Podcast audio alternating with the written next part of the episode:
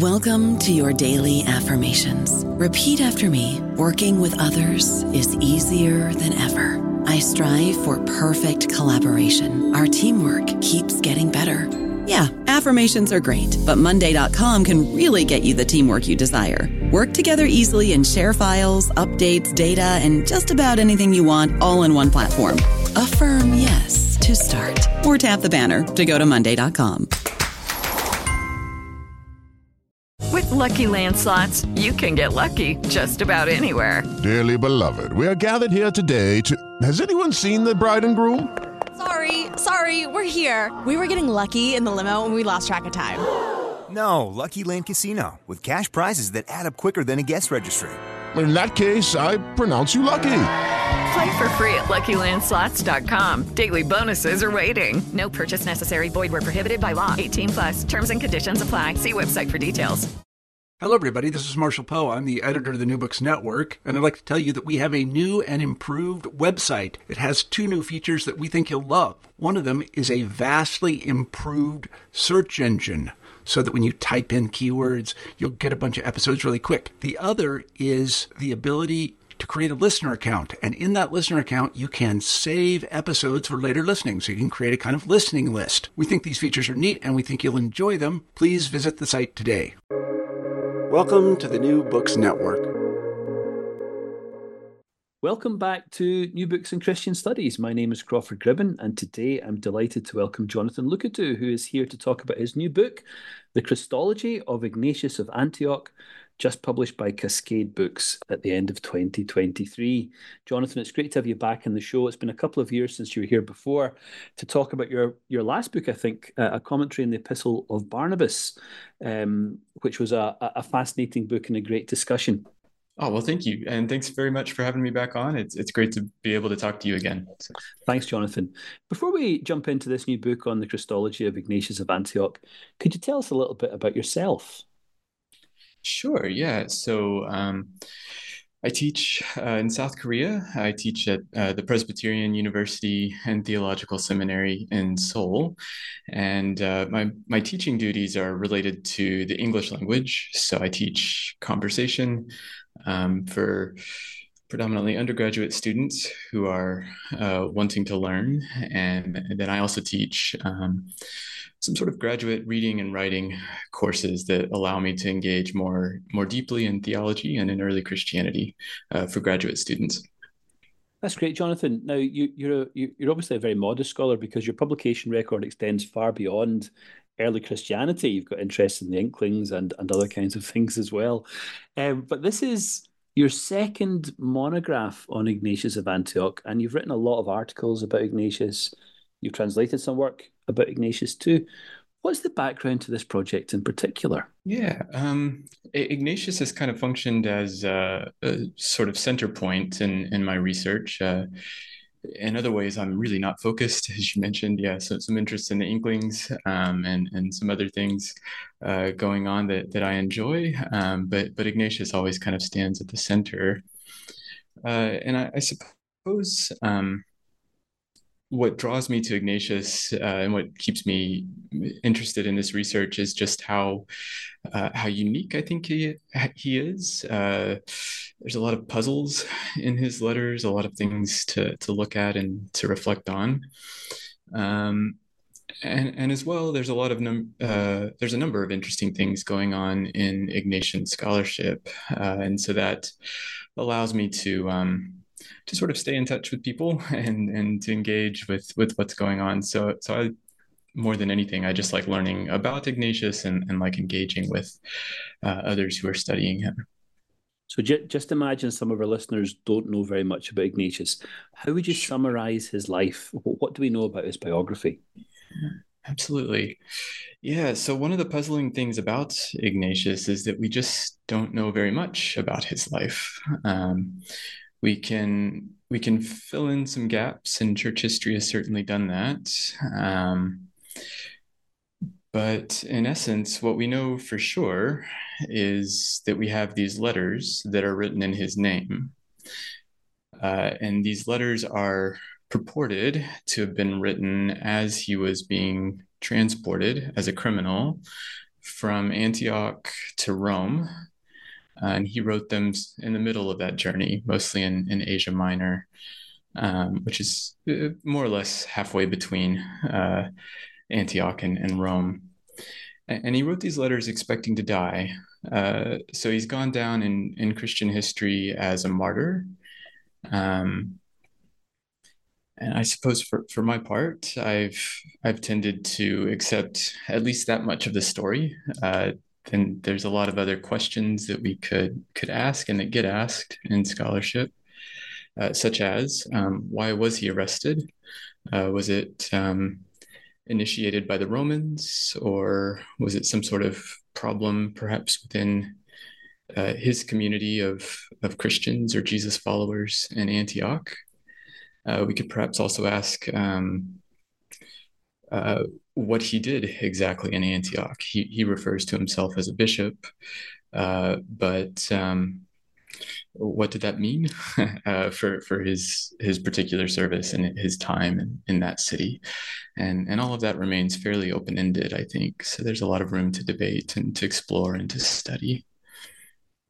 I was fascinated by that aspect of the book because you, you, you tell us that there are hints in the letters of unhappiness in that Christian community. Um, that, that perhaps Ignatius's emphasis upon the authority of the bishop or his demand really that Christians not observe the Eucharist in the absence of a bishop hinted at some of the problems that might exist. Yeah, that's right. Um, I think that's a, a, a distinct possibility, um, and there's a lot of other Ignatian scholars who who emphasize that as well. Um, so yeah, I, I do. I, I, that's a possibility. I think that um, that something went wrong for him in, in Antioch, or at least that he had some some difficulties with his community there.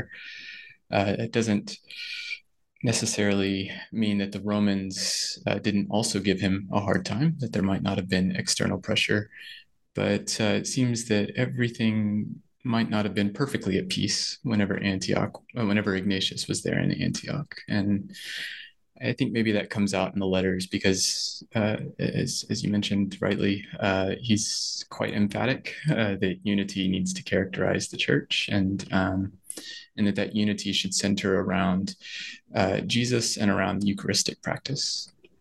And he's not scared of death, is he?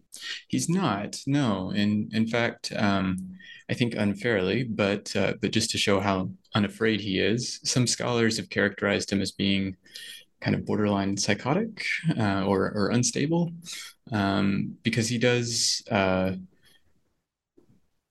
he's he's utterly unafraid. He almost seems to look forward to it. Um, I, I think he looks forward to it out of a conviction that he's following Jesus and and he sees his death as an imitation of of Christ. But um, that lack of fear uh, has has led some people to think that uh, maybe there is something actually just unstable or, or, wrong about him. There's an interesting line or two in his writing where he speaks about death as something that, that will make him truly human. And, and I suppose that's one of the paradoxes that's typical of Ignatius, isn't it? But what's he getting at when he says that? Yeah, uh, he does write with lots of paradoxes, which um, which, uh, often leave me scratching my head, and this is is one of them, I think. Um, I, am inclined to think that what he means is um, that in order to be fully human, uh, someone must follow Christ, someone must follow Jesus, and that entails death.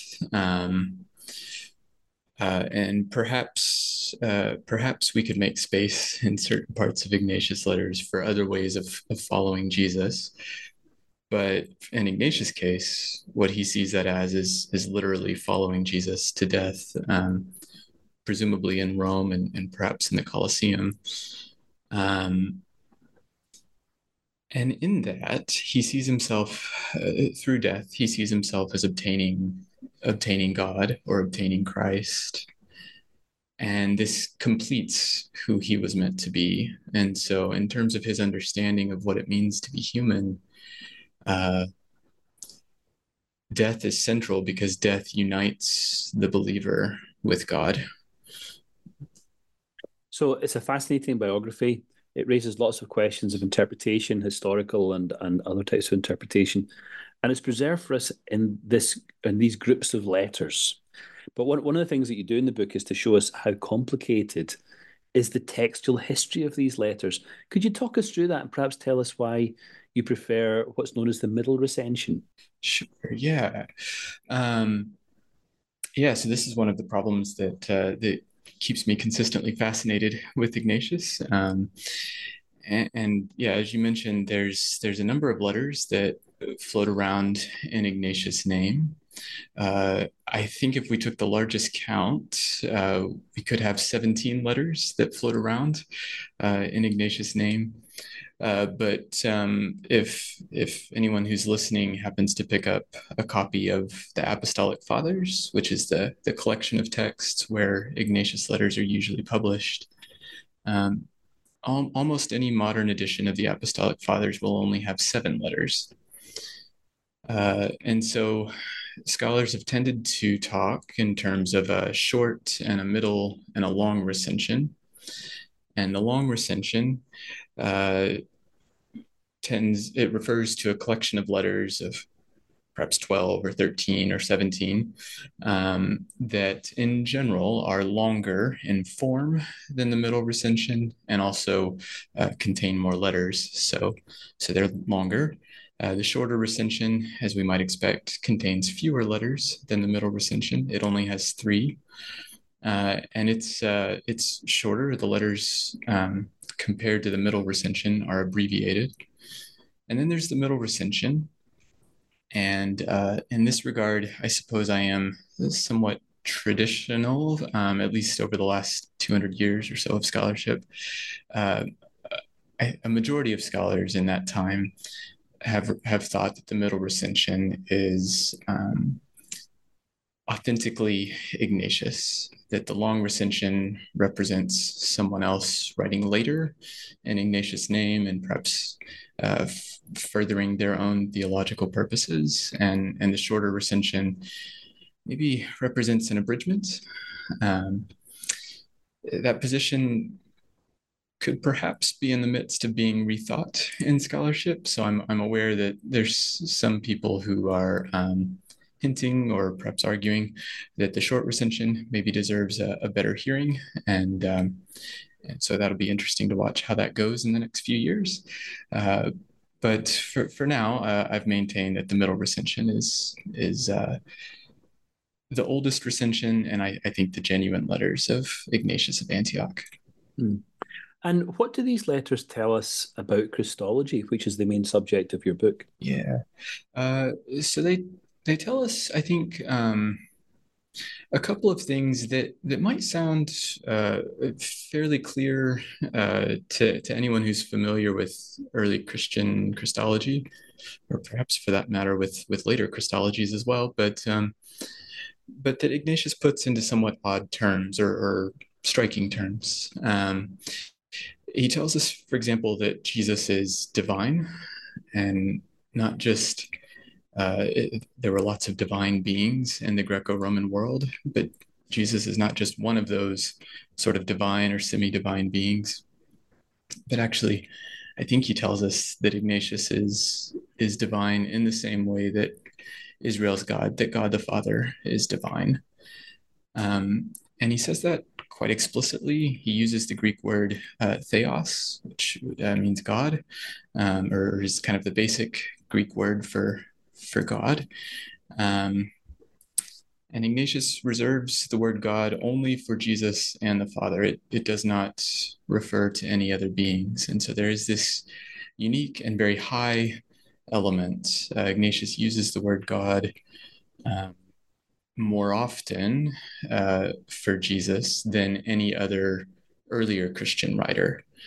Um, and at the same time, uh, he also refers to Jesus' humanity. And he does so again in very striking terms. He's absolutely emphatic that if someone uh, does not think that Jesus was human, that they should not be included uh, in the church or, or among the, the group of believers. They're they're excluded, they're discounted in some way. And so um, both Jesus' humanity and Jesus' divinity uh, are absolutely central for Ignatius, but he doesn't um, he doesn't really reconcile how this is possible. He just sets them side by side. And so at one point, he even refers to the blood of God, uh, which is an ex- extremely uh, striking, uh, perhaps troubling for later theologians, uh, a troubling phrase. Um, but it's one that Ignatius uses, and I think it illustrates well how he um, both elevates Jesus' divinity and elevates Jesus' humanity. That that both um, both are present and neither can be neglected. And I suppose this is why you describe Ignatius as having one of the highest and one of the lowest Christologies. It goes in both directions, doesn't it? Yes, yeah, I think that's right. Um, he's he's unapologetic and, and unrelenting in those regards. He he just sets them side by side, and he expects his audience, I think, to agree. Does that tell us something interesting about early Christian theology? That it is content to live with paradox? I think that's right. I think it does. Um, uh, we see a similar uh, phenomenon a little bit later, uh, at least um, sorry, in the back of my mind, I'm aware that there are dates about or, or debates about when Ignatius wrote. Uh, but on, on my dating, a little bit later, um, there, there's a fellow named uh, Melito of, of Sardis. And he similarly writes with all sorts of paradoxes in his in his writing. Um, and then going the other way, perhaps going earlier, uh, I think we could find elements of paradox in the letters of Paul or the Gospel of John. Um, I think early Christians are, um, to varying degrees and in different ways, uh, f- fairly happy with elements of paradox in their in their thinking. So these these letters, whichever recension we prefer, these letters of Ignatius are a gold mine of Christological reflection, aren't they? And I think one of the great values of your book is the way in which you work through um, dis- uh, descriptors or designations of Jesus um, and images of Jesus, some of which are very familiar to us as New Testament readers, others are much less familiar to us. Uh, and, and maybe demonstrate something of the creativity, theological creativity of Ignatius uh, and his contemporaries. What are some of the most interesting designations of Jesus for you in the Ignatian corpus? I don't know about you, but I'm very busy and I don't have a lot of time to cook. That's why I subscribe to Factor. Eating better is easy with Factor's delicious, ready to eat meals. Every fresh, never frozen meal is chef crafted, dietitian approved, and ready to go in just two minutes. You'll have over 35 different options to choose from every week, including Calorie Smart, Protein Plus, and Keto. These are two minute meals Factor meals are ready to eat and heat, so there's no prepping, cooking, or cleanup needed. They're flexible for your schedule. Get as much or as little as you need by choosing your meals every week. Factor is the perfect solution if you're looking for fast, premium options with no cooking required. Sign up and save. We've done the math, and this is important. Factor is less expensive than takeout, and every meal is dietitian approved to be nutritious and delicious. Head to factormeals.com slash NBN50 and use code NBN50 to get 50% off. That's code NBN50 at factormeals.com slash NBN50 to get 50% off. Yeah. Um, ooh. Well, um, yeah, as you say, there's a number of, of traditional ones. Uh, Lord and God and Christ are all used to describe Jesus. Uh, and that will be familiar to anyone who has perhaps uh, read any any bit of the New Testament or, or other early Christian writers. Uh, but then, yeah, he also refers to Jesus um, as a star. It's one of the images that he uses. Um, and when he refers to Jesus as a star, uh, he's actually right in the middle of telling us uh, about Jesus' birth and death. Um, and he's emphasizing Jesus' humanity. And then all of a sudden, he begins to tell this kind of story about a star. Um, and I, have argued that that star is not just representative of Jesus' birth, but actually it stands for for Jesus himself. And it's another way in which Ignatius tells us who Jesus is. So Jesus is this human being who was was born. Um, Ignatius identifies him with David. Uh, he died. He is this very human uh, person, and uh, through the star, um, Ignatius also illustrates that there are these um, effects of his birth and his death that uh, are important for the entire cosmos. So it's not just Jesus himself, but the effects of his birth and his death. And I think we can perhaps assume, although Ignatius doesn't say it in this passage, uh, his resurrection. Uh, the effects of all of that um, are that uh, death no longer has the same power, that corruption stops, uh, that the effects are uh, universal and global, um, and they extend far beyond uh, Ignatius' own uh, experience in Antioch or or Jesus' uh, work in in Palestine. Um, yeah, they they are universal. Um, if I could perhaps just mention one more, uh, Ignatius also refers to Jesus as the archives, um, and it's this very uh, in, in that context, he's in this quite polemical mode of argument. He's uh, he's having some trouble, or he's had some trouble with the people that he's writing to. Um, and they seem to be appealing to the Old Testament, and they refer to the Old Testament or, or the Jewish scriptures as uh, the archives. And Ignatius' response is that for me, uh, for, for him, uh, Jesus is the archives. Um, and what is inviolable or what is what cannot be set aside about those archives are um, his appearance, uh, his, his, coming in the flesh, and uh, his death and his resurrection, and the faith that's mediated through him. And so, I think there uh, Ignatius is saying that at the center of Jewish scripture um, stands Christ, uh, which is slightly ironic because uh, Ignatius doesn't quote from scripture much, um, but but he still, I think, holds this very much in the center of his thought. So those are fascinating images, Jonathan. when when Ignatius refers to Jesus as archive, is he suggesting that the Hebrew scriptures, the Old Testament, reveal Jesus, or that Jesus reveals the Hebrew scriptures, the Old Testament? That's an interesting question. Um, I think I think he would. Uh, ooh, the direction. Uh, I think he would argue that Jesus reveals the Old Testament, and that Jesus makes sense, uh, or or enables uh, believers to to make sense of of the Old Testament. Um, uh, the one thing that makes me pause about that is, I, I guess, just to clarify, it, I think that's true that Jesus makes sense of the Old Testament. Um, I, I'm also aware that some have argued that Jesus perhaps replaces the Old Testament or something like that. I I don't think that Ignatius says that, but I, I might be in the minority in that view. That would be quite a bold move for him to make if he did think that, wouldn't it? It would be. Uh, replacement is perhaps too strong, but uh, denigrates might be the, maybe the more yeah. dom uh, um, or perhaps that Ignatius is is inept or just didn't know the scriptures very well. Uh, I've tried to argue against those positions, but I do think Jesus reveals the yeah. Old Testament. So, yeah. Another image that you dwell on in the book is the image of Jesus as chorus. What's that all about? Yeah, so um, yeah, Jesus becomes almost like a, a choir leader or a dance leader uh, in some of Ignatius' imagery.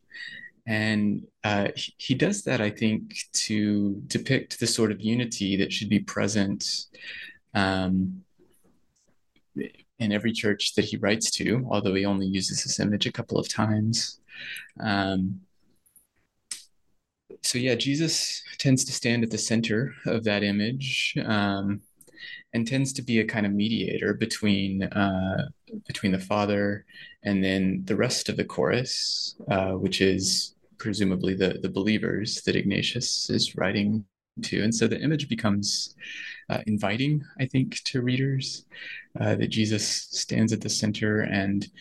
Um, and the readers are invited to participate. Um, it is it's an active uh, image, both presumably for what Jesus does, but also for how readers ought to react to that image. There's um, presumably if someone is leading you in a dance you should join in uh, and so uh, so i think that, that readers are uh, invited to to imagine themselves and then that image gets extended uh, at one point to um, to almost allude to the bishop um, so that the bishop takes on a similar kind of role and so ignatius does this in a number of ways but the chorus imagery is one where the bishop stands in um, in some way as a representative of of Jesus or of the Father, and um, and sh- presumably should thus be followed or obeyed or uh, respected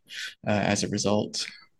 So this maybe raises the the bigger question of the relationship between Ignatius's Christology and his ecclesiology. How do the two things correlate?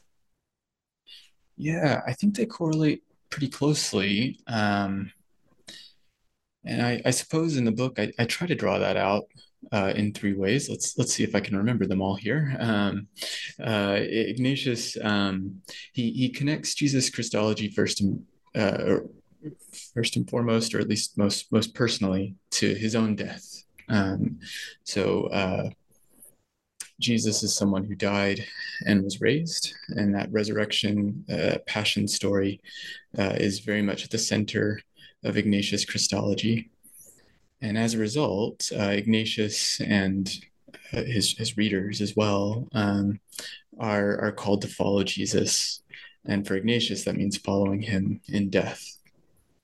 Uh, there's also an imitation element, which is quite closely connected to, to martyrdom, but might be expanded uh, in the case of other believers. Um, I do think that sacrifice and and ultimately perhaps death in some form uh, is is important for how Ignatius understands the Christian life. But it is death that leads somewhere. It's not the death in itself. It is death that that brings someone into an imitation and a unity with Jesus. And then um, the the third element and the one that has drawn a lot of attention in Ignatian scholarship is uh, how Ignatius views hierarchy in the church. And so for Ignatius, it's absolutely vital that there are these three levels of hierarchy uh, in the church. Uh, bishops, elders, and deacons are the traditional English names. Um, uh, but what sometimes gets overlooked in scholarship is just how closely connected that is to Ignatius' understanding of Jesus. Uh, that it's Jesus who, um, uh, who uh, initiates that hierarchy, and, and, also it's Jesus and the Father, and perhaps the apostles. There's there's different people, different representatives, but um, that that these uh, ecclesial leaders represent um, and and instantiate in some ways uh, Jesus um, for for the community. Well, Jonathan, that's fascinating, and what a fascinating discussion of such an important book, The Christology of Ignatius of Antioch, just published by Cascade Press, the end of 2023. Uh, Jonathan, you're obviously um, a busy writer. Are you planning any current projects at the moment? You know, I'm still trying to find my my next uh, kind of major project. Um, I I think uh, at some point I, I, hope to write a commentary on Ignatius' letters.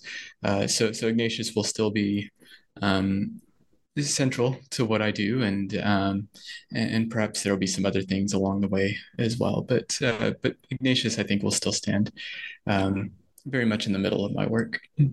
Well, that sounds exciting, and maybe we could invite you back to chat about that commentary or some other projects in due course. That'd be wonderful. Well, it's been great to speak to you today, Jonathan. Thank you so much for your time. Jonathon Lookadoo, author of The Christology of Ignatius of Antioch, just published by Cascade Books at the end of 2023. Thanks to you for tuning in today, and I'll see you next time on the New Books Network. Thanks so much, Crawford.